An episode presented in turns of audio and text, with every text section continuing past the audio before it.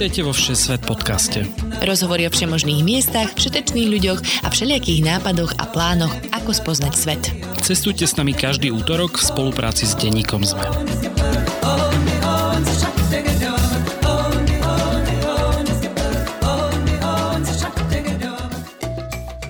Ahojte cestovatelia a cestovateľky, moje meno je Lukáš Onderčanin a vy počúvate novú epizódu Všesvet podcastu.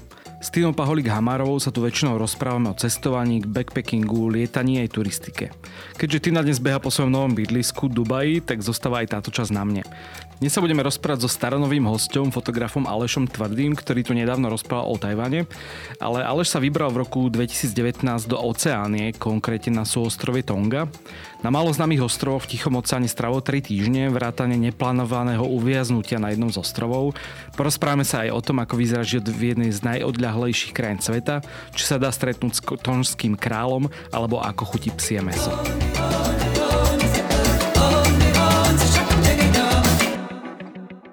Čau Aleš, vítaj opätovne v 6 Svet podcaste. Ahoj, ďakujem veľmi pekne.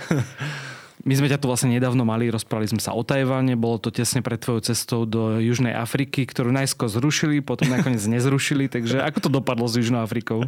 Presne ako hovoríš, najskôr zrušili a keď som začal premýšľať o tom, čo budem robiť so zrušenou cestou, tak mi prišli nové letenky, dali mi to opäť, presunuli mi to o pár dní a ja som teda nakoniec odletel a všetko dopadlo zrejme tak, ako malo. Žiadny Omikron, nič. Neviem o ničom, no.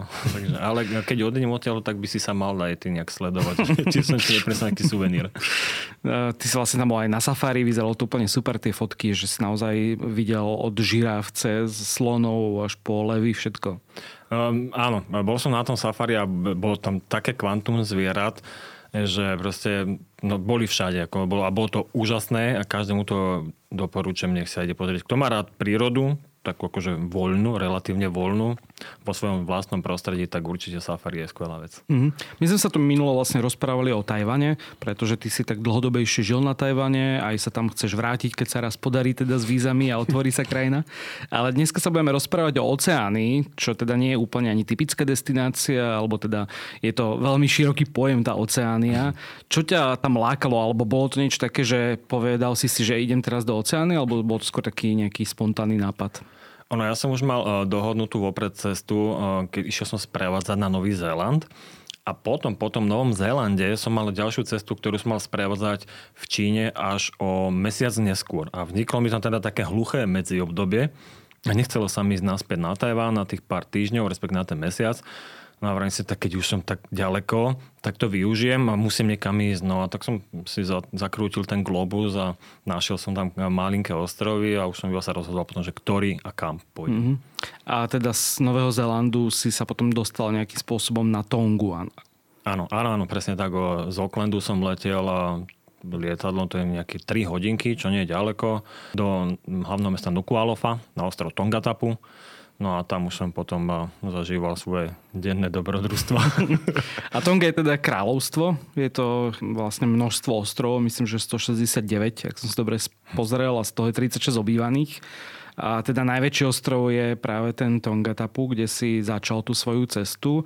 Ale teda konkrétne bola Tonga to, čo ťa zaujalo kvôli nejakým obrázkom, alebo si povedal, že je to možno odlahlejšie ako nejaké tie známejšie, lebo možno také Fiji je známejšie, ja neviem, Tuvalu a Tonga asi nepatrí úplne k tým nejakým notoricky známym ani turistickým krajinám.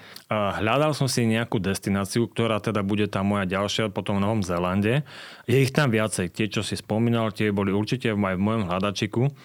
No ale o Tonge som našiel úplne minimum informácií. Veľmi málo toho bolo na internete, už po slovensky alebo aj v iných jazykoch. A práve to ma dostalo. A chcel som ísť teda niekam, kde niečo nie je také veľmi, také vieš proste, no, že to ti udrie do nosa v, takmer v každom, na každej internetovej stránke. Takže práve tá e, neznalosť regiónu alebo tá neprebadanosť bolo to, čo ma prinútilo tam ísť a kvôli tomu som sa tam vybral. A mal si nejaký ešte iniciál, že najskôr si hovoril, že skúsim úplne niekde ešte ďalej, alebo... Bolo viacej tých ostrovných krajín, kam by som chcel ísť, ale do finále, do posledného finále sa dostali Kúkové ostrovy a Tonga. No a keď som zvažoval, že kam teda kúpim tú letenku, ale sám som nevedel, tak potom rozhodol práve to, že no OK, tak o tých Kukových ostrovoch to bolo plno recenzií uh-huh. a všelijaké, všelijaké bedekere popísané, čo je skvelé, čo je fajn. No a o tom, kde nebolo nič, tak si hovorím, že OK, uh, tá krajina je v Južnom Pacifiku, tam to musí byť nádherné a to, že tam nie sú o tom informácie, to určite neznamená, že tam je nejak otrasné, hej, tak si hovorím, tak to idem pozrieť. No.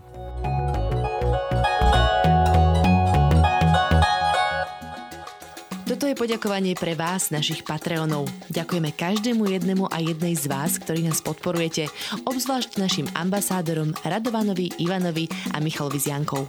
Ak sa aj vy chcete stať našimi ambasádormi, skočte na stránku patreon.com a hľadajte Všesvet podcast. Máme tam niekoľko možností, ako nám môžete prispieť na tvorbu podcastu a každá jedna pomoc sa počíta. Ďakujeme, ste super. A keď sa vlastne tak celkovo zaradíme, tak eh, ako si spomínal, najbližšie teda stade je práve ten Nový Zéland, v podstate Austrália nedaleko, tak eh, keby ste chceli ísť úplne vlastne na okraj aj časovej línie, keďže tam vlastne začína nový deň, hm. jedno, jeden z tých najvýchodnejších ostrovov na svete, tak eh, povedz nám teda niečo o tom hlavnom ostrove Tongi, čo je tam, čo sa tam vlastne dá vidieť. Ten hlavný ostrov je veľmi dobrá vec, pretože tam je medzinárodné letisko, čiže tam to všetko začína. Najväčšia atrakcia. Áno.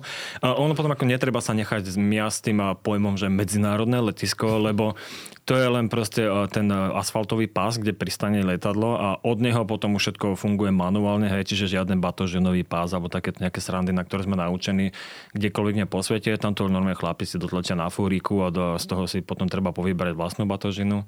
Čiže tam ten o, už hneď prvý kontakt o, s tou krajinou je viac než identický a je úplne jasné, že tam sa čas meria úplne inak ako v destinácii, ktoré si priletel. O, s najväčšou pravdepodobnosťou tam ľudí, s najväčšou pravdepodobnosťou tam ľudia prichádzajú práve z toho Zélandu. To je také najbežnejšie spojenie. A hovorím, no tam je to všetko úplne iné. Hej, ako, uh, je tam ten život taký jednoduchší. Ako, nechcem, aby to vyznelo, že ako sa nejak nad, nad nich vyvyšujem. To vôbec nie je jednoduchší v tom slova zmysle, hej, že proste tí ľudia tam majú pohodičku, kľud, nikom sa neponáhľajú, cesty majú prašné, niekde nejaká asfaltová, hej ale akože uh, nikto sa tam za nič nenaháňa. Modré, modrá je obloha, modrý je oceán, slnko nad hlavou, takže každý má relax, nejakú pohodičku, kľud a tešia sa z toho, čo tam majú a nepremýšľajú o tom, že či by mohli mať viacej alebo čo nemajú. Proste čo im ten deň priniesie, tak z toho sa tešia. Mm, jeden z letných fanfekt, ktorý som našiel na stránke, je teda, že Tonga je jediná tichmorská krajina, ktorá nikdy nebola kolonizovaná. Áno, a oni sú na to nesmierne pyšní ako to ti povie každý. Prečo sa Tonge hovorí aj, že priateľské alebo také, že usmievavé ostrovy? Ostrovy priateľstva sa to volá. A je to kvôli tomu, uh, opäť to bola taká zhoda okolností veľmi príjemná, pretože keď prišli prví tí dobyvatelia uh, z ďalekej Európy, tak sa vylodili práve na tom uh, hlavnom ostrove Tongatapu. No ale oni mali obrovské šťastie, lebo vtedy ešte na Tonge bol kanibalizmus. A, ale táto prvá loď sa vylodila na mieste, kde bola uh, dedina, kde boli priateľskí ľudia, veľmi milí. Nikto ich tam nechcel podrezať, uvariť na nedelný obed, ale dali im dary, boli k nim veľmi milí, ochotní, priateľskí. No a práve táto posádka, keď odtiaľ odišla, tak si uvedomili, že proste tí ľudia, ktorých tam našli, boli veľmi k ním priateľskí a práve kvôli tomu nazvali tú krajinu priateľskými ostrovmi. Hm, to bol James Cook, práve ten taký áno. známy objaviteľ. Áno, áno. Nebol som si istý, ale ďakujem, že si ma doplnil. Takže hej, že pohodne, akože možno chceli aj uh, hodovať na niečom inom. Hej, asi boli najedení, neboli hladní, tak ich nechali. No. Tak možno o tom kanibalizme sa ešte budeme rozprávať, lebo teda je možné, že práve aj tam to tak fungovalo. Ale teda, čo sa tam príklad dá vidieť na tom hlavnom ostrove Tongatapu? Ono, dá sa tam vidieť ten, ten tradičný tonský život, čo je celkom zaujímavá vec, lebo to nemôžeš vidieť kdekoľvek inde na svete. Ale akože keď už si niekto začne pozerať nejaké informácie a z toho mála, čo je na tom internete, tak uh, najväčšou atrakciou sú uh, blowholes, je to pobrežie, veľmi také členité, ale no, keďže sú to odumreté korály a korolové útesy, tak je tam v tom veľmi veľa dier prírodných. No a keď narazí vlna, e, oceánska vlna, tak ono to cez tie diery, e, ten silný prúd vytlačí tú vodu a to je úžasný zvuk a taký, taká prírodná fontána a ten zvuk je podobný tomu, ako keď e, veľryba napríklad sa vynorí a vypúšťa ten, ten vzduch takisto. Čiže je, to je najväčšou atrakciou celého toho ostrova. A napríklad e, tie veľryby, je to jedna z takých tých presne atrakcií, kde sa, čo sa dá navštíviť, alebo z takých aktivít. Podarilo sa ti vidieť veľryby? No, mne sa veľryby, nepodarilo sa mi ich vidieť. Nikdy. A... presne. a oni tam chodia e, presne v určitú časť roka, tuším je to na jeseň, teda migrujú a tam prinášajú na svet svojich potomkov, lebo tam tie vody zrejme vyhovujú. A kvôli tomu, tam, keď už niekto ide na Tongu, tak ide väčšinou práve kvôli týmto veľrybám, lebo na svete sú údajne iba dve miesta, kde je legálne sa akože potápať alebo kúpať priamo s týmito veľrybami. A jedno z týchto dvoch miest je práve Tonga, čiže tam sú akože potom organizované zájazdy ale keďže ja som tam bol dlhšie, tak som sa na to pýtal a oni povedali, že áno, sú tam tie organizované zájazdy, ale to vôbec netreba, pretože keď budeš sedieť na pláži, tak tie veľryby oni chodia veľmi blízko k brehu a ty môžeš vidieť priamo z brehu, no, keď si mm-hmm. v mhm. správnom čase na tom mieste. Ty sa teda vybral z toho hlavného ostrova troška objavovať niekde tie menšie ostrovy. Ako dopadla táto expedícia, povedz mi? Uh, dopadla veľmi dobre, ale to som pochopil až neskôr. Keď, keď som tam cestoval, tak vtedy to tak nevyzeralo, lebo ja som mal v pláne sa preplaviť e, loďou zhruba nejakých 10 až 12 hodín severnejšie kvôli počasiu, lebo e, viacej na sever tam malo byť, e, malo byť lepšie počasie, pretože na tom hlavnom ostrove Tongazapu tam každý deň pomerne výdatne pršalo. Takže som išiel niekam, niekam inam a chcel som sa potápať na korálových ostrovoch, mal som na to všetko pripravené. A všetko by to bolo fajn, keby sa to podarilo. Stalo sa to, že ja som sa na lodi spoznal s nejakým chlapikom, ktorý, e, keďže videl, že nie som domáci, tak sa dal som ho do reči a tak sme sa rozprávali klasické rozhovory medzi domácim a turistom. No a pýtal sa ma, kam idem, tak ja som mu povedal, kam idem a on mi povedal, že no, že tak ja idem na ten istý ostrov, tak máme spoločnú zástavku, spoločnú konečnú. A ja som si povedal, OK, tak to je super, nemusím pozerať tú, tú svoju biednú uh, GPS navigáciu, budem sa spoliehať na neho, keď vystúpi, tak uh, idem aj. A on mi povedal uh, na jednej zo zastávok, že následujúca zastávka je naša. Nebolo ich veľa, ale povedal mi, že tá ďalšia je naša. No a tak si vravím, dobre, to už mám úplne v pohode, čiže keď loď zastaví, lebo tá loď ona nepríde priamo do prístavu, ona zastaví niekde pomerne ďaleko a príde malý čln a ten čln zoberie tých ľudí na ten, na ten ostrov, kam sa ide. A keď tá loď zastavila potom od, od tie ďalšie 3 hodiny, ja som bol v tom, že však ten, ten môj nový kamoš mi povedal, že to je naša zastávka, tak som zobral svoj batoh, hodil som to do toho malého člna, sa, sadol som si uh, do tej maličké loďky a spokojne som sa nechal odplaviť e, ďalej, ale ak som sa o, vzdialoval s tou malou loďkou a, a videl som na tej veľké lodi toho môjho kamoša, tak si vrám, že no tak tu niečo nesedí, akože ten chudák ho asi zabudol nastúpiť. A to mi nedalo, lebo si, že on je domáci, on by sa nepomýlil, to ja musím asi niečo robiť zle. Ale dal som tomu šoferovi tam mal loďky svoj lístok a on si, že ak idem niekam zle, tak on mi asi povie. Ten si to pozrel, vrátil mu lístok a nič, pohoda. No tak OK, no tak ten chudák, no však on si to tu niekde nájde, však je tu doma. A keď som prišiel do prístavu, tak tam takí dvaja chlapi sa mi pozerali tak zvláštne. Ale to mi neprišlo nejak extra zvláštne, lebo však predsa myslím si, že nejakí taxikári alebo čo.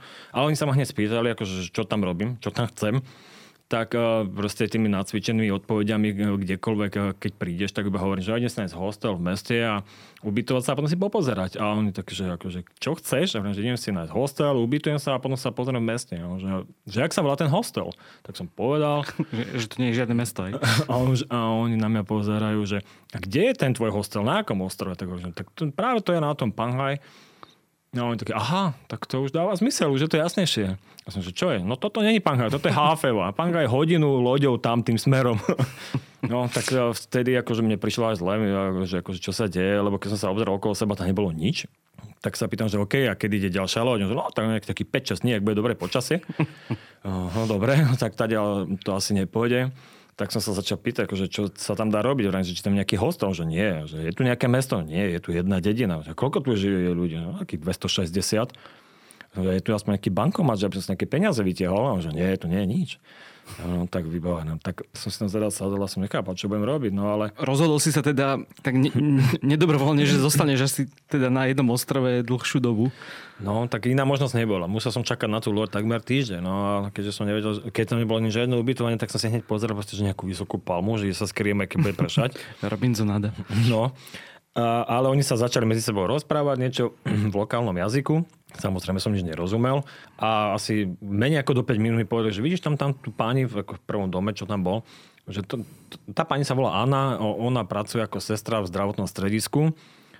Nemáme tu žiadneho pacienta, takže môžeš tam u nej zostať celý ten čas. A hneď bola situácia vybavená. Ja som akože nechápal, že Uh, samozrejme, premýšľal som o tom, že som asi najväčší idiot na svete, hej, si proste pomýliť ostrov, opustiť loď niekde úplne inde. No a uh, situácia bola vyriešená ani nie za 5 minút. No takže prišiel som tam a pani Anna sa mi ospravedlnila, keď sme prišli, že nemajú pratané a pozerám, že boha. ja som rád, že budeme kde spať. No. Že sa to vyzal na palmu a teraz no, zrazu. presne tak. Takže uh, u nej som zostal, no a potom u nej som bol teda celý ten čas, ona hovorila aj po anglicky. A bolo to, ako som spomínal, keď som prišiel na ten ostrov, tak som si myslel, alebo bol som presvedčený, že som najväčší idiot na svete. Ale počas toho, ak som tam prežil tých niekoľko dní, tak uh, som usúdil, že proste to, bolo, to boli najkrajšie dni v mojom živote. Hej. Proste som tam zažil niečo, čo by jednak sa nedá naplánovať, a aj tak to, bolo to úžasné, pretože tá Anna, ona mi rozprávala o tej krajine, o tom jej ostrove, o tom živote. Potom sa pýtala na môj ostrov, pretože oni to nenazývajú, hej, že akože krajina, ale vždycky sa ma pýtala, že a, ako sa volá tvoj ostrov, koľko žije ľudí na tvojom ostrove a, a prečo si opustil svoj ostrov. A rozumeli úplne konceptu, že napríklad Slovensko nemá more? No boli z toho veľmi prekvapení, že hej. ako je to možné, že ako, ako vyzerá taký život v krajine, kde nie je more. Hej? Takže ako chvíľku to zabralo, že vysvetliť im, že naozaj akože my sme také, na takom väčšom mieste a tam je viacej krajín ešte máme hory a sneh, to asi tiež úplne... Tak to už bol úplne extrém, akože sneh, rozprávať tam o snehu, to bolo naozaj úžasná vec. No. Mhm. Ako tam funguje taký bežný život? Napríklad, neviem, asi teda úplne internet tam, hmm. neviem, či fičí, alebo nie, elektrína a podobné veci? Elektrina sa zapína od 19. do 23. v prípade dobrého počasia. Ak nie je dobré počasie, tak sa proste elektrina nezapne. Hej? Takisto, keď nie je dobré počasie, tak ani neprivezú potraviny z hlavného ostrova. Lebo tým, že ten ostrov bol veľmi malinký, tak oni neboli úplne sebestační. Mali tam nejaké kokosy, e, tabak, e, tapajaku a veľmi obmedzené a čiže spoliali sa na to, že tá loď, keď ide okolo, tak im privez nejakú rýžu, kuraci a takéto nejaké zásoby a z toho žijú tá Anna hovorila, že veľmi veľakrát sa stávalo to, že proste ľudia sú tam hladní, hej, lebo proste keď je obdobie dažďov, sú veľké vlny, nepríde loa, no tak ľudia hľadujú, hej, mm-hmm. no mhm. takže ale zase ona hovorila to, že v tom modernom svete, v ktorom žijeme my, máme všelijaké výmoženosti, všeličo skvelé, super, neviem aké, také, onaké, čo oni nemajú, lenže oni majú zase niečo iné, že keď napríklad aj ona pracovala ako tá zdravotná sestra, zarábala nejakých 180 do, do tých ja neviem, teraz som zabudol, ak sa povie tam mena. Konských peňazí. Napríklad, čo je okolo 80 eur na mesiac, hej, čiže mnohokrát aj nevychádzajú tie peniaze, takže proste keď je hladná, tak ide ku susedom a povie, že hladná, oni nedajú jesť, hej, čiže majú tam zase niečo iné, hej, majú, tam ľudia nezamy, nie, nezamykajú, ani nezatvárajú dvere na noc, na sa spí pri otvorených dverách, ale mne teda, keď som spal v tom uh, zdravotnom stredisku, tak mne zatvárala dvere a ona mi povedala aj prečo, lebo tam je veľmi veľa prasat, viacej ako obyvateľov a povedala, že aby som sa nezlákol, že keby mi tam vbehne dovnútra nejaké prasa, tak kvôli tomu zatvorí, ale nezamkne, zatvorí iba dvere, hej. Čiže tam naozaj tí ľudia žijú ako jedna veľká rodina. No a samozrejme, e, nemajú tam internet, aspoň vtedy nemali e, nejaký dostupný internet, možno akože na pár okamihov, ale zase tie informácie medzi ľuďmi sa šíria rýchlejšie ako 6G internet, lebo keď sa uh, dozvedeli tí dvaja chlapci, teda, že ja som tam stroskotal, dozvedel sa to, na ostrovu. Áno, aj Anna sa to dodala, tak tá informácia sa akože úplne v blesku rýchle rozniesla po tej jednej dedinke na ostrove. No a v priebehu pár hodín tam už začali chodiť ľudia a začali nosiť jedlo. Hej. Oni teda prišli s tým, že aby tu ten divoch biely nebol hladný, tak priniesli sme nejaké jedlo, to vždycky ako naozaj niečo priniesli, ale mne potom Anna povedala, že akože áno, oni nosia jedlo, ale to nie je to, to prvoradé, že oni ťa chcú vidieť, oni sú zvedaví, že proste sú zvedaví na toho blázna, ktorý si pomýlil ostrov a teraz to musí zostať týždeň. No, takže naozaj ako stále mi niečo nosili, či už koláče, alebo ovocie, zeleninu, raz tam prišiel ten chlapík, nesol polku pečeného prasaťa. Že tá tvoja príhoda s nesprávnym ostrovom sa celkom rýchlo rozšírila a všetci to mali srandu, hej? Určite áno. Ako oni, e, keď sa ma pýtali, že ako sa volá ten môj ostrov, ja som hovoril, že OK, tak ten môj ostrov je Slovensko, tak nikto nevedel, že kde je nejaké Slovensko. A keď som odchádzal, tak e, ako, bolo to také veľmi dojemné, hej, lebo s tou Anou sme mali taký vzťah, že ja som si ju veľmi obľúbil. Bola to moja taká tonská mama a mal som pocit, že aj ona si veľmi obľúbila mňa a so slzami v očiach sme sa lúčili a hovorila, že akože ale keď si prišiel, tak som ani len netušila, že existuje nejaké Slovensko ale teraz ti môžem slúbiť, že všetci dedinčania z tohto ostrovia do smrti nikdy nezabudnú, kde je Slovensko a to práve kvôli tebe, lebo ty si tu prišiel a ty si nám povedal, kde to Slovensko je. Takže akože naozaj to bolo také veľmi dojemné, lebo ja som tam bol, vlastne ma začlenili do tej dediny, ja som bol jeden z nich, ona ma tam na všade brávala, strávil som tam jeden deň na základnej škole pre 24 detí, tam na vyučovaní som s nimi bol, potom som chodil s nimi nacvičovať spevy e, do kostola, hej. A za jeden deň som bol asi trikrát v kostole, čo bolo viac ako za posledných 10 rokov môjho života, hej. Čiže oni ma tam normálne e, brali ako jedného z nich, keď som bol raz ráno pozerať východ slnka e, na pláži, lebo pláži okolo celého ostrova, tak išiel e, ten, čo ma tam na, na začiatku objavil, tak to bol vlastne kňaz z nejakej viery. Ono celkom zaujímavé mi prišlo, hej, že je tam 260 ľudí a majú tam 5 rozličných cirkví, čo mi prišlo okay. celkom veľa. Každá Ale ulica svoje, hej. No asi. A tak on išiel na loďke na vedľajší ostrov a keď videl, že tam sedím, tak proste zastavil a povedal mi, že ide na vedľajší ostrov, že tam mám že či chcem s ním, tak, tak nemám program na najbližší týždeň, jasné, že idem. Takže ma zobral a tam som sa zase mohol po druhom ostrove a tam tiež, keď ma ľudia videli, že sa tam prechádzam, tak e, napríklad deti hej, sa hráli nejakú hru a teraz uvideli, že ide niekto ako ja, tak oni prestali vykonať hociakú aktivitu a jediný pohyb, ktorý robili, bol pohyb očami a tým kopírovali moju chôdzu. Hej. Čiže oni niektoré tie deti z nich videli pri živote belocha, niektoré z nich boli tie deti ako vystrašené, keď ma videli. A ako, bolo to niečo naozaj, ako niečo, čo sa naozaj nedá ani naplánovať. Nechceli si ťa tam nechať napríklad tej škole na nejaké vyučovanie? um, tam to bolo uh, obsadené už, pretože mali tam dvoch učiteľov na tieto deti.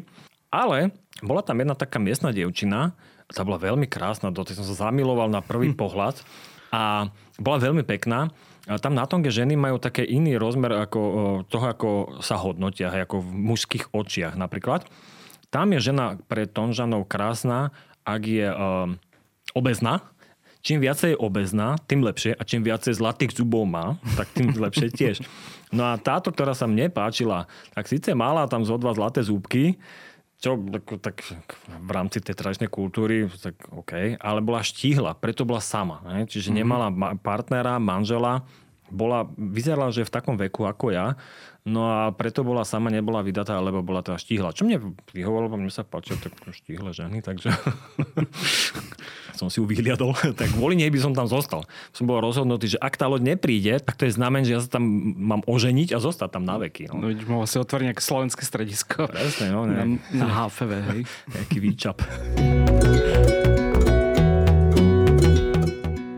Ty si vlastne mal v podstate aj šťastie, ako si hovoril, že to počasie tam bývalo v tom období dosť zle, že mohlo sa stať, že sa aj dlhšie by zostal zaseknutý, keby tá loď naozaj potom týždni asi neprišla. Áno, a ono to aj reálne hrozilo, lebo dva dní aj deň predtým, ako už mal byť ten môj plánovaný odchod, tak naozaj bola, bola, prišla taká veľká búrka, ktorá trvala dlhšie a vlny boli veľké a hrozilo, že naozaj nepríde loď. Takže ja som sa pomaličky začal stotožňovať s tým. Už som začal si pozerať, alebo premýšľať, že akože asi aký oblek si dám na svadbu. Vlastnú. Ale nakoniec teda tá loď prišla a ja som odišiel so slzami v očiach, ale odišiel som, lebo ťažko sa mi odtiaľ odchádzal, hej, lebo ak som hovoril, bolo to úžasné dobrodružstvo, ktoré dopadlo veľmi dobre. Nikto si tam na mňa nebrusil nože, že ma uvaria v, nedel, na, na, tam v tom kotli niekde v, v nedelu na obed spoznal som tam život, ktorý, o ktorom som ani len netušil, hej, lebo predstav si, že my tu na, žijeme te, tie naše životy, stále sa za niečím ponáhľame, stále sa za niečím naháňame, chceme byť lepší ako tí najlepší, snažíme sa splniť rôzne limity a ja neviem čo všetko od nás chcú a čo aj my sami od seba vyžadujeme, čo je fajn, hej, ale mnohokrát, alebo tam som si uvedomil, že mnohokrát zabudáme na tú jednoduchosť, na tú jednoduchosť toho života, hej. E, samozrejme, nedá sa porovnávať život na malom ostrove a v meste, to je úplne jasné, ale myslím si, že aj v týchto našich uponáhlených životoch by malo byť miesto alebo priestor pre nejaký ten jednoduchý život, zastaviť sa, tešiť sa z toho života, vychutnať si naozaj to slnko na oblohe, e, rozhovor s kamarátom, s priateľom, s rodinou. To je to, čo tam oni majú a mám taký pocit, netvrdím, že je správny, ale mám ten pocit, že toto nám tu na, v, v tomto našom modernejšom svete mnohokrát uniká, čo je na škodu. Mm, to je vlastne mal si takú pomerne unikátnu príležitosť, že naozaj ten život asi spoznať, lebo bežne asi by si väčšinou chodil po tých atrakciách, keď teda neviem, či úplne tam sa dá tak nazvať, ale naozaj zostať vlastne nútene na nejakom mieste dlhšie, tak e, pomôže to, predpokladám, preniknúť do života tých obyvateľov. Áno, a presne tak. A oni tým, že ma tak veľmi rýchlo jednoducho začlenili práve do, toho, do tých ich životov, tak to bol, tá skúsenosť bola o to autentickejšia a o to taká, taká silnejšia, hej, lebo uh, nemusel som nikde chodiť, klopať do dverí k dverám ako, ako lista a, a vnúcovať sa. Oni, oni naozaj boli šťastní z toho, že ma tam majú a ja som bol šťastný z toho, že to je, aké to je. Čiže o toto bolo také vzácnejšie, hej, že to bolo tak naozaj taká nefalšovaná ľudskosť, hej, naozaj v tom úplnom slova zmysle. Uh-huh. A čo napríklad ľudia tam bežne robia? Neviem, či tam úplne na takýchto malých ostrovoch funguje ten koncept nejakých povolaní, alebo väčšinou ľudia iba nejako farmárče a podobne? Presne, najmä je to o takých tých jednoduchých farmárskych úkonoch, napríklad eh, chodili uh, chytať ryby, hej, rybolov tam funguje, potom tam uh, starajú sa o kokosové palmy, čiže pestujú kokos a ten potom následne uh, sa exportuje na hlavný ostrov, pestujú tam tabak, tapajoku, ženy z tej tapajoky, z tých, z tých vláken vyrábajú rôzne predmety, či už oblečenie, ale aj doplnky do domácnosti. Napríklad koberce, alebo nejaké podušky, záclony, alebo závesy Muži, oni tam na tonge uh, tradične uh, nosia sukne, takisto ako ženy, ale na tých uh, textilných sukniach nosia práve tie tapajakové také, taká suchá kôra, tak ako nejaké líko alebo niečo také a z toho nosia ďalšiu sukňu. A práve na základe tejto uh, sukne z toho líka sa uh, dá rozoznať aj nejaký taký uh, spoločenský štatút. Hej? Čiže ak je tá sukňa veľmi jednoduchá, tak samozrejme aj ten človek je zrejme taký jednoduchší, ale keď je nejaká krásna, vzorovaná, popredkávaná nejakými kvetmi alebo nejakými srandami, tak to už znamená, že ten človek zrejme uh, má nejakú vyššiu funkciu, hodnotu alebo niečo podobné. Čiže aj tam majú nejakú takúto hierarchiu, ktorá je viditeľná práve vďaka tejto sukni. Ešte si čítam také ďalšie fanfekty o Tonge. Napríklad, že pokiaľ má žena iba synov, tak jedného z nich väčšinou vychováva ako dievča, respektíve, že má také tie uh, povinnosti, ktoré vlastne v tej kultúre skôr vykonávajú ženy ako varenie a čistenie a podobné veci. To je celkom zaujímavé. A ešte keď sa vrátim k tej obezite, tak Tonga je druhá najviac obezná krajina na svete a 90% obyvateľov Tongy vraj má nadváhu a 70% je obezných, čo je naozaj dosť. Ale ako si hovoril, je to asi súčasť aj tej kultúry áno. a toho. Áno, áno, presne tak. Ale oni zase napríklad sú, aj napriek tomu, keď sú takí obezní, napríklad e, chlapi, keď sú takí obrovskí, nie sú takí, že by takí lekvárovi, že nič nedokáže urobiť, že naozaj iba sedí a, a nič nerobí. Sú veľmi zdatní a, a sú to jedni z najlepších rybárov na celom svete, lebo napriek tomu, že je taký veľký obezný, tak oni chytajú ryby do vlastných rúk, hej, mhm. mnohokrát. Mm. A oni napríklad sa postavia na nejaký útes a pozerajú len na tú hladinu. Myslel by si si, že to je nejaký čínsky budha, ktorý tam medituje, ale on čaká na nejakú tú rybu a on normálne skočí do, tej, do toho mora a do vlastných rúk chytí tú rybu, hej, v otvorenom mori, čo je niečo úžasné. To nedokáže človek, ktorý je napríklad vyšportovaný, hej, ale oni to majú akože, to je ich tradícia, to je dokonca, neviem, či to je nejaká, nejaká skúška, hej, ktorú musí ten mladý muž prekonať, čo je takisto o, veľmi, veľmi zaujímavá vec, hej, a o, oni veľakrát chodia napríklad aj na Nový Zéland uh, hravať rugby. A že mm-hmm. údajne, že, že ak sú tí rugbysti naozaj veľmi veľkí, tak práve to sú tí z tej tongy. Mm-hmm povedzme si možno o tej prírode, ako to tam vyzerá. Sú to hornaté ostrovy, alebo sú to väčšinou také naozaj nízučké pláže, ktorým napríklad hrozí zatopenie alebo podobne? Lebo napríklad Fidži je známy tým, že to je vlastne pomerne hornatá, sopečná krajina, tak neviem, že ako je to na Tonge. Na Tonge je to tak, že najvyššia hora je vlastne sopka. To je len jeden taký trojuholník, ktorý trčí nad hladinou oceánu.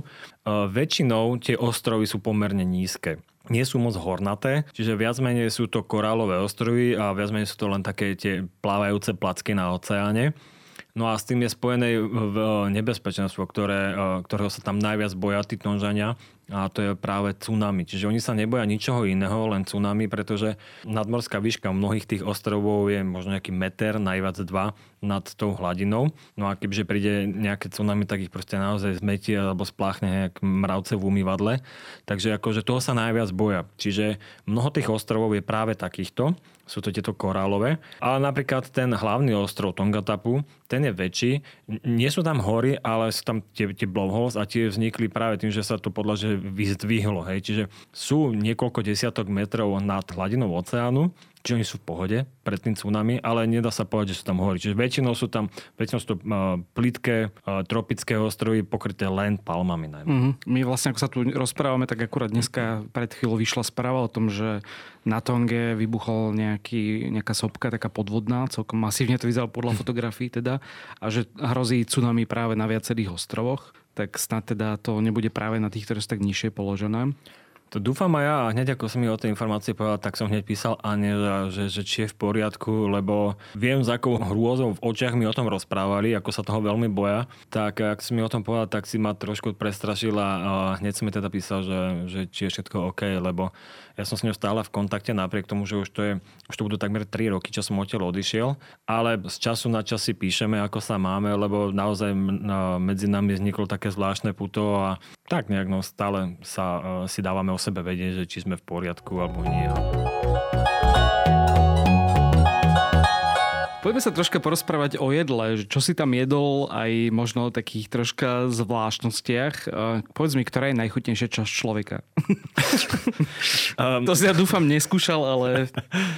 Neskúšal som, ale zisťoval som, pretože práve kvôli tomu kanibalizmu, ktorý tam bol ešte nejakých viac nejako, 100 rokov dozadu, aj tej Anny som sa na to pýtal a ona teda neskúšala, ale údajne jej babka ešte e, sa stretla s tým.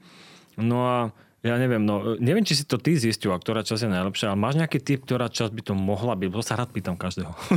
líčka, neviem, keď sú... Líčka? Ja neviem, tak keď sú hovedzi líčka chutné, tak... To, tak že to, to vyzerá byť veľmi taká luxusná, fajnová vec. Ale určite niečo také existuje, že možno to vygoogliť, že čo je najchutnejšia časť človeka.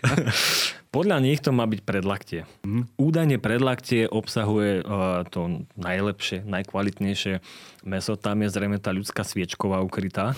A vravím, no ja som to neskúšal, hej, ale bol som veľmi zvedavý, že keďže už som sa teda stretol s potomkami teda iba kanibalov a, a keď som vedel, že som v bezpečí, že nikto na mňa nože nebrúsi, tak už som bol odvážnejší a už som sa teda pýtal aj na ten kanibal, že ako to fungovalo a, a tak ona mi to potvrdila, že áno, bolo to tam a ja som sa aj teda pýtal, že akože prečo? Prečo sa niekto rozhodne zjesť človeka?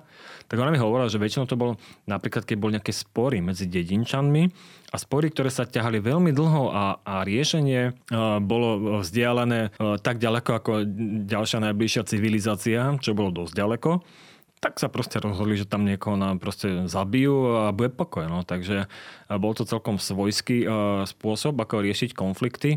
A keď už mali toho človeka tam takto bezbranného, už bol zabitý, tak už ho zrejme dali do nejakej tej marinády a vybavili. Marinované meso. Ale teda jedna vec, ktorá sa tam ešte stále je, tak sú psy. Čo teda je úplne výnimočné vo viacerých kultúrach. E, to si chutnal, alebo to si spodal, že OK, toto je tiež too much? Uh, ako hovoríš, áno, psíkov tam jedia úplne bežne, to je dokonca veľmi veľká lahôdka, to je chuťovka domácich. Neochutnal som psíka, ale keď som bol na tom, eh, na tom ostrove, na, na tej HFV, kde som teda čakal na tú loď ten týždeň, tak uh, ja keď som tam prišiel, tak ja som nedol meso. A tí dedinčania, oni mi nosili každý deň nejaké jedlo a prišlo mi veľmi barbarské opovrhovať nejakým jedlom, lebo tí ľudia, oni majú tam obmedzené zdroje. Hej, a oni, keď to vedia, že majú obmedzené zdroje, a napriek tomu sa chcú som podeliť o to, tak mi prišlo naozaj akože veľmi barbarské pohľad, že, že akože ja meso, hej, tam sa tváriť na nejakú fajnovku, tak proste som jedol všetko. Čo sa donieslo, tak som to jedol. Čiže ak by mi vtedy doniesli psíka, tak ho zjem, hej. Nedoniesli, neviem povedať, že či našťastie alebo nie, proste nedoniesli, ale tak som sa tiež pýtal, že ako sa taký psík pripravuje, hej, alebo že nejakú takú špecialitku, tak Anna mi povedala, že jej psík teda veľmi chutí, Jež, ho... akože jej psík, ako... Lebo my sme sa... Že jej psík jej veľmi chutil. Nie, a ona, keď sme sa o tom rozprávali, tak pri nás sedel jej psík, presne, mala psíka. A ja, mne to nešlo do hlavy, ja sa jej pýtam, že takže to mi chceš povedať, že ona mala psíka, ktoré volá čoklit, ako čokoláda. Bol biely, hej, a volal ho čokoláda. A pýtam sa, že to na ten tvoj čoklit, to mi chceš povedať, že je to tvoj obľúbený psík, hej, a to ty ho zješ? A on, že nie, pre Boha, neblázni, to je môj čoklit, toho by som nezjedla. A vedľa neho ležal druhý pes. A jedným dýchom, dýchom dodala, že ale ten jeho kamoš, čo leží vedľa neho, tak ten bude dobrý na pekači. A ešte tú špecialitu som, povedal, som sa pýtal, že ako sa pripravuje pes, tak Anna mi povedala, že jej najobľúbenejšie psie jedlo je grillované psie rebra s cesnakom. Okay. Takže kebyže niekde, niekde ponúkajú a chceš vyskúšať, tak pýtaj s cesnakom. Takže na tongu, keď chcete psa jesť, čo teda nie je úplne možno šťastný nápad, ale tak na tonge je tradičné jedlo. Čo je tam ešte také, čo bežne vlastne ľudia jedávajú? Ty spomínaš, že tam teda asi nejaké prasiatka behajú po ostrove, mm-hmm. alebo neviem, či tam teda viac tej zeleniny sa jedáva, keďže sa tam asi veľa farmárči.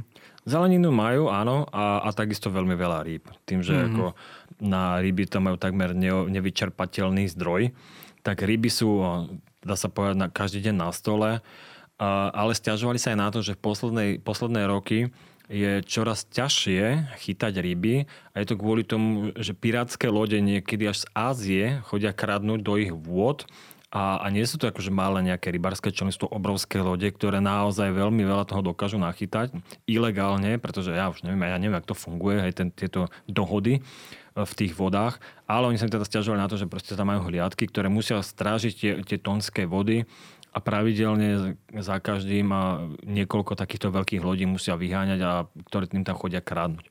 Čo sa týka ešte jedla, tak je tam niečo, čo napríklad si ochutnal a chýba ti to jedlo, alebo že naozaj ťa toto príjemne prekvapilo? Mm, ani nie, že chyba, lebo napríklad niektoré jedla boli podobné našim. Jedol som mm. tam také niečo ako medovník, to, bolo, to mi veľmi chutilo.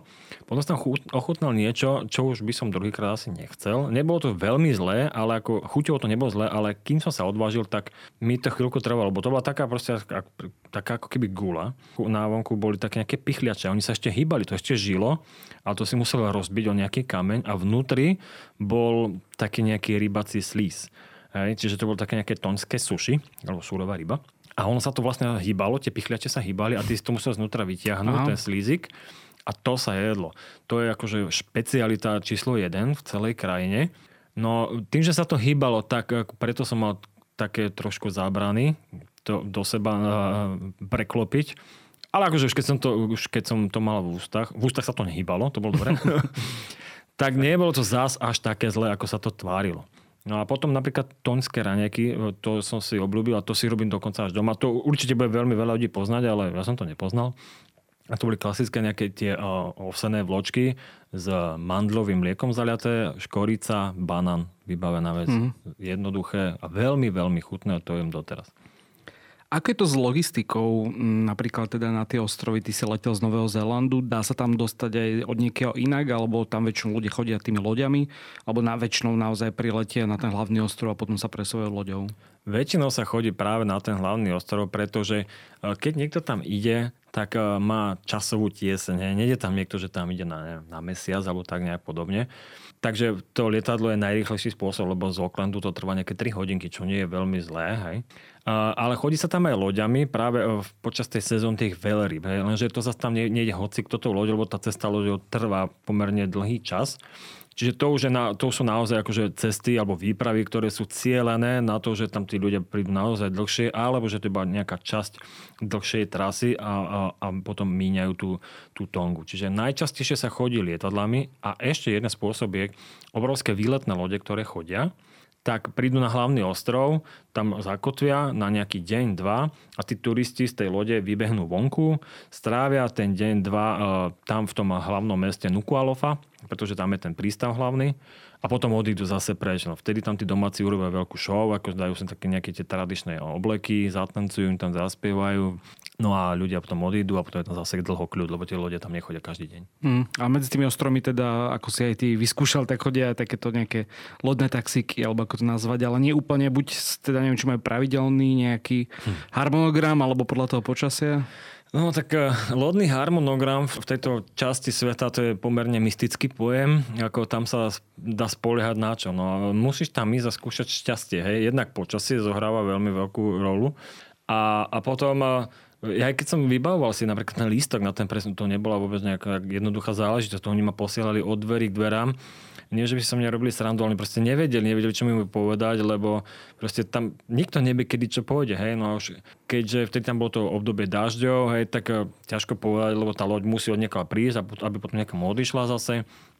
Ale už keď sa stanovil nejaký termín, že vtedy by malo byť asi dobré počasie, na čo tiež nedá spoláhnuť, tak ja som tam teda ráno prišiel a loď tam bola a vtedy naozaj vyplávala. Hej. Ale to som mal zase šťastie, že proste sa to nejak, tá konštalácia hviezd zrejme nejak v môj prospech obrátila a naozaj to vyplávalo. Ale na to sa vôbec netreba spoľať. Je úplne normálne, že do toho prístavu sa chodí každý deň a čaká sa, že či príde loď alebo nie a či potom sa vypraví ďalej. A medzi tými menšími ostrovmi, ktoré sú bližšie, tak napríklad aj keď sa presúval napríklad do toho kostola, tak to bola nejaká bežná loďka, ktorú majú nejaký domáci a oni sa presúvajú, hej? A to bol taký malinký drevený čeln s jedným takým motorom, ktorý vyzeral, že za chvíľku zdochne, ak sme sa odlúpili od, od brechu. A to sú také malinké a tie sa tiež požujú len vtedy, eh, keď je dobré počasie, keď nie sú veľké vlny. Keď sú veľké vlny, tak sa to nedá. Napríklad, ja keď som tam bol, tak jedna žena začala rodiť No a čakal sa na to, že či bude mať silné kontrakcie alebo nie. A už myslíš na tom ostrove? Hej, okay, hej. ja, že na tej loďke malej. no a čakalo sa na to, že čo sa bude diať, že ak bude ten pôrod komplikovaný, tak budú musieť zavolať nejaký záchranný člen, ktorý by prišiel po ňu a zobrali ju na ten nejaký veľký ostrov, kde je nemocnica. Mm-hmm. Ale to takisto, iba ak by boli malé vlny, ak by boli väčšie vlny, tak bohužiaľ, tak to sa musí odrodiť tam proste niekde, kde je, hej, na tom mm. malom ostrove, tam doma. No, takže mala šťastie, všetko prebehlo ako málo a prišla loď, zobrala ju do nemocnice, ale ona mi hovorí, že keď máš napríklad, neviem, bolí ťa zub a chceš k zubárovi a sú veľké vlny, no nemôžeš. Hmm. Buď si to vybiješ sám. Korču. Alebo čakáš, hej, a čakáš, kým sa ukludní to more, alebo oceán teda, až potom môžeš ísť, hej. Čiže tamto počasie zohráva veľmi dôležitú rolu, výrazný faktor v živote tých, tých eh, domorodcov. Dá sa tam dohovoriť po anglicky, alebo ako sa dorozumieva s tými miestnymi? Niektorí hovoria po anglicky veľmi málo, ale ale niektorí teda hovoria. No. Čiže musíš nájsť ľudí, ktorí hovoria po anglicky. Ja som tam mal tú Annu, čiže ona všade so mnou chodila, ona mi všetko prekladala. Potom učiteľ v škole, tam vedel po anglicky. A ešte jeden človek tam vedel a to bolo všetko. Uh-huh. A čo sa týka napríklad tej infraštruktúry, tak eh, na tom hlavnom ostrove predpokladám, že tam sú nejaké kvázi rezorty alebo teda normálne ubytovanie, keď si hovoríš, že si bol v nejakom hosteli. Je to tak aj na tých iných ostrovoch? Alebo tam, kde si pôvodne vlastne plánoval ísť, dostal sa tam vôbec, alebo nie? nie. Nedostal som sa tam. aj na tom hlavnom ostrove tam boli tuším dva hostely, a, ale či sú tam rezorty, to som si není istý. Mm-hmm. Skôr sú tam... Ale ako... máš sa tam kde ubytovať aspoň. Hej, dá sa, ale skôr sú také akože penzióny alebo také nejaké privátne tie domy, mm-hmm. ktoré sa prenajímajú na, prenajímajú na účel uh, ubytovania cudzincov, turistov. Ale akože vyslovené rezorty si nedovolím povedať, že by aj na tom hlavnom ostrove boli. No a na tých menších, tam, tak tam už nie je absolútne nič. Tam už musím mať šťastie, že v zdravotníckom zariadení nikto práve nie je ubytovaný a zložia ťa na jednu z dvoch postelí a môžeš zostať.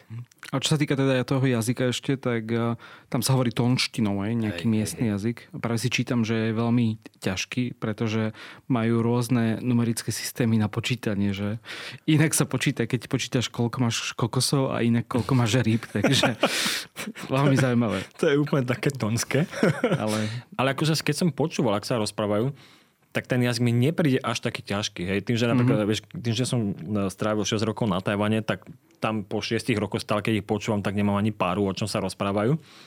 Ale tá tonština mi prišla taká bližšia k nám, k slovenčine. A dokonca som sa naučil jedno slovo, lebo ja som tam prišiel a mal som na sebe tričko, ktoré mi dal kamarát. Tam bolo napísané stále málo. Hej, akože máš všetkého stále málo, ako zážitko, hej. A oni keď to videli, tak stále na mňa kričali málo, málo, málo. Ja som nechápal, akože o čom mi ide. Tak som sa tej Anny spýtal a ona povedala, že málo po je ďakujem. Aha. Takže stále na mňa kričali málo, málo, málo. No. Takže málo po je ďakujem. Tak do, dobré tričko si si vybral na výlet. Úplne najlepšie. Ešte keď to tak uzavrieme, kedy je možno najlepší čas navštíviť Tongu? Ty si vral, že sa nebol úplne v najlepšom čase. Teda, tak keď, keď chcete vidieť veľryby a nechcete, aby bolo rozbúrené more a stále pršalo, tak kedy tam neísť? No, ono, ak sa niekto pozera vyslovene tie veľryby, tak to tuším jeseň. To znamená, každý Medzi júlom a oktobrom no, píšu tak, internety. Tak, tak, takže vlastne to je jeseň, ale naša, nie ich. Mm-hmm. No, čiže ich jar. No. Tam vlastne migrujú tie veľryby v tom, áno, áno, tom období. Presne, hej. Ale ako na návštevu celej Tongy kedykoľvek, lebo napríklad ja som tam prišiel v tom dažďovom období, hej, na ten hlavný ostrov, ale tým, že tá krajina je rozťahaná, tak stačí sa ti presnúť 10 hodín loďou severnejšie, bližšie k rovníku a už máš krásne počasie, hej. Mm. Čiže, a to, to sa akože dá úplne v pohode, lebo tam tie lode, keď budeš mať už konečne to šťastie, že tá loď príde, tak tedy sa môžeš presunúť a môžeš ísť a môžeš na krásne korálové ostrovy. Ja som sa tam chcel ísť e, nie potápať, ale šnorchlovať. Chcel som ísť fotiť proste podmorský život. Som si pripravil techniku, som to všetko doniesol. Bolo mi to predplatné, lebo tam, kde som stroskotal, tak ako, ono to tam bolo, hej, lenže to som tam v tom období, keď, ja neviem, ak sa to presne volá, ale jeden môj klient uh, to volá, že to je spirulina, podľa toho nápoja, také zelené, čo pláva vo vode. Aha. No, takže bolo, asi, hej. áno, takže vtedy akurát bolo obdobie spirulíny, čiže keď som vošiel do vody, tak som mal pocit, že som v nejakom močarisku, hej, lebo tam všade plávalo okolo mňa, nič nebolo cez to vidieť, no, takže. No na tých iných ostrovoch, lebo ja som tam potom na, spoznal takú Nemku a my sme spolu cestovali tou loďou. Ale ona, ona vystúpa na lepšom na správnom Na svojom, kam plánovala. Ale ona dokonca ma aj videla, že keď som vystupoval, ona že, presne si myslela, že, že, čo ten blázon robí, ne? A my, keď, potom sme sa stretli, a keď som sa vrátil, sme sa stretli opäť a ona, keď ma uvidela, tak ona mi povedala, že, že neverí, že ma vidí. Ona si myslela, že ma v živote neuvidí, keď ma videla vystupovať tam.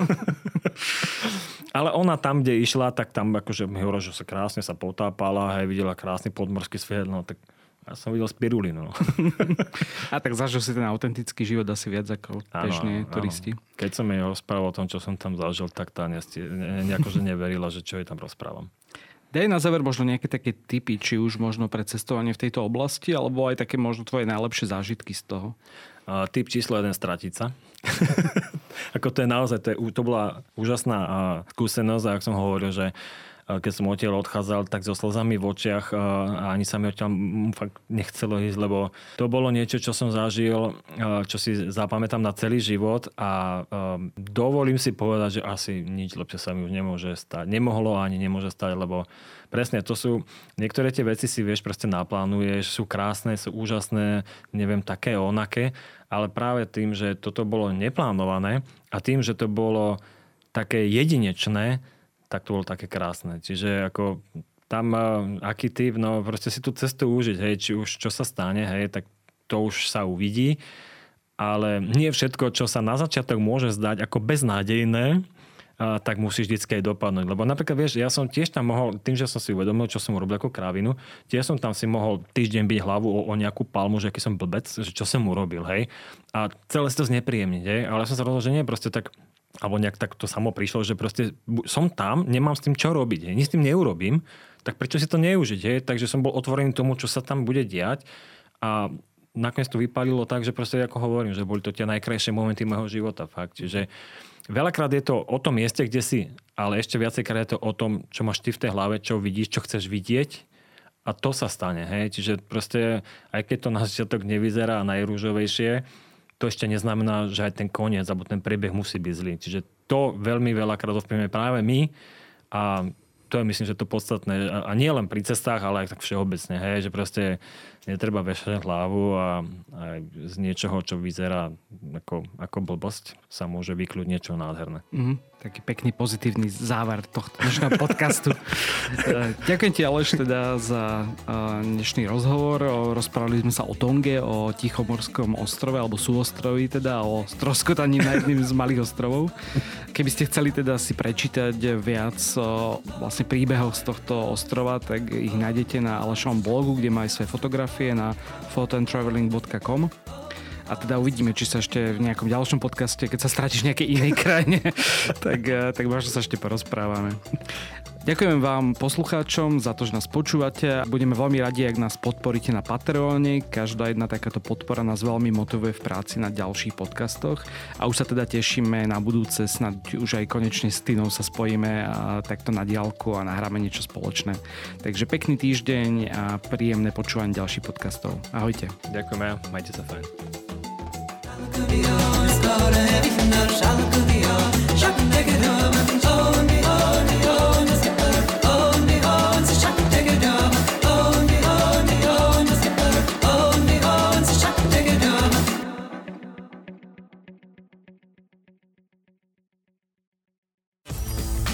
Čo sa potrebujeme naučiť, aby nás umelá inteligencia neobrala o prácu, ako prelomili Kočnerovú trému a na čom najviac zarába Apple. Ja som David Tvrdoň. A ja som Andrej Podsúbka a každú sobotu v podcaste Klik s Davidom rozoberáme nové správy o technológiách a sociálnych sieťach. Náš podcast Rodiny Sme nájdete na sme.sk lomka klik alebo všade, kde sa dajú počúvať dobré podcasty. Každú sobotu.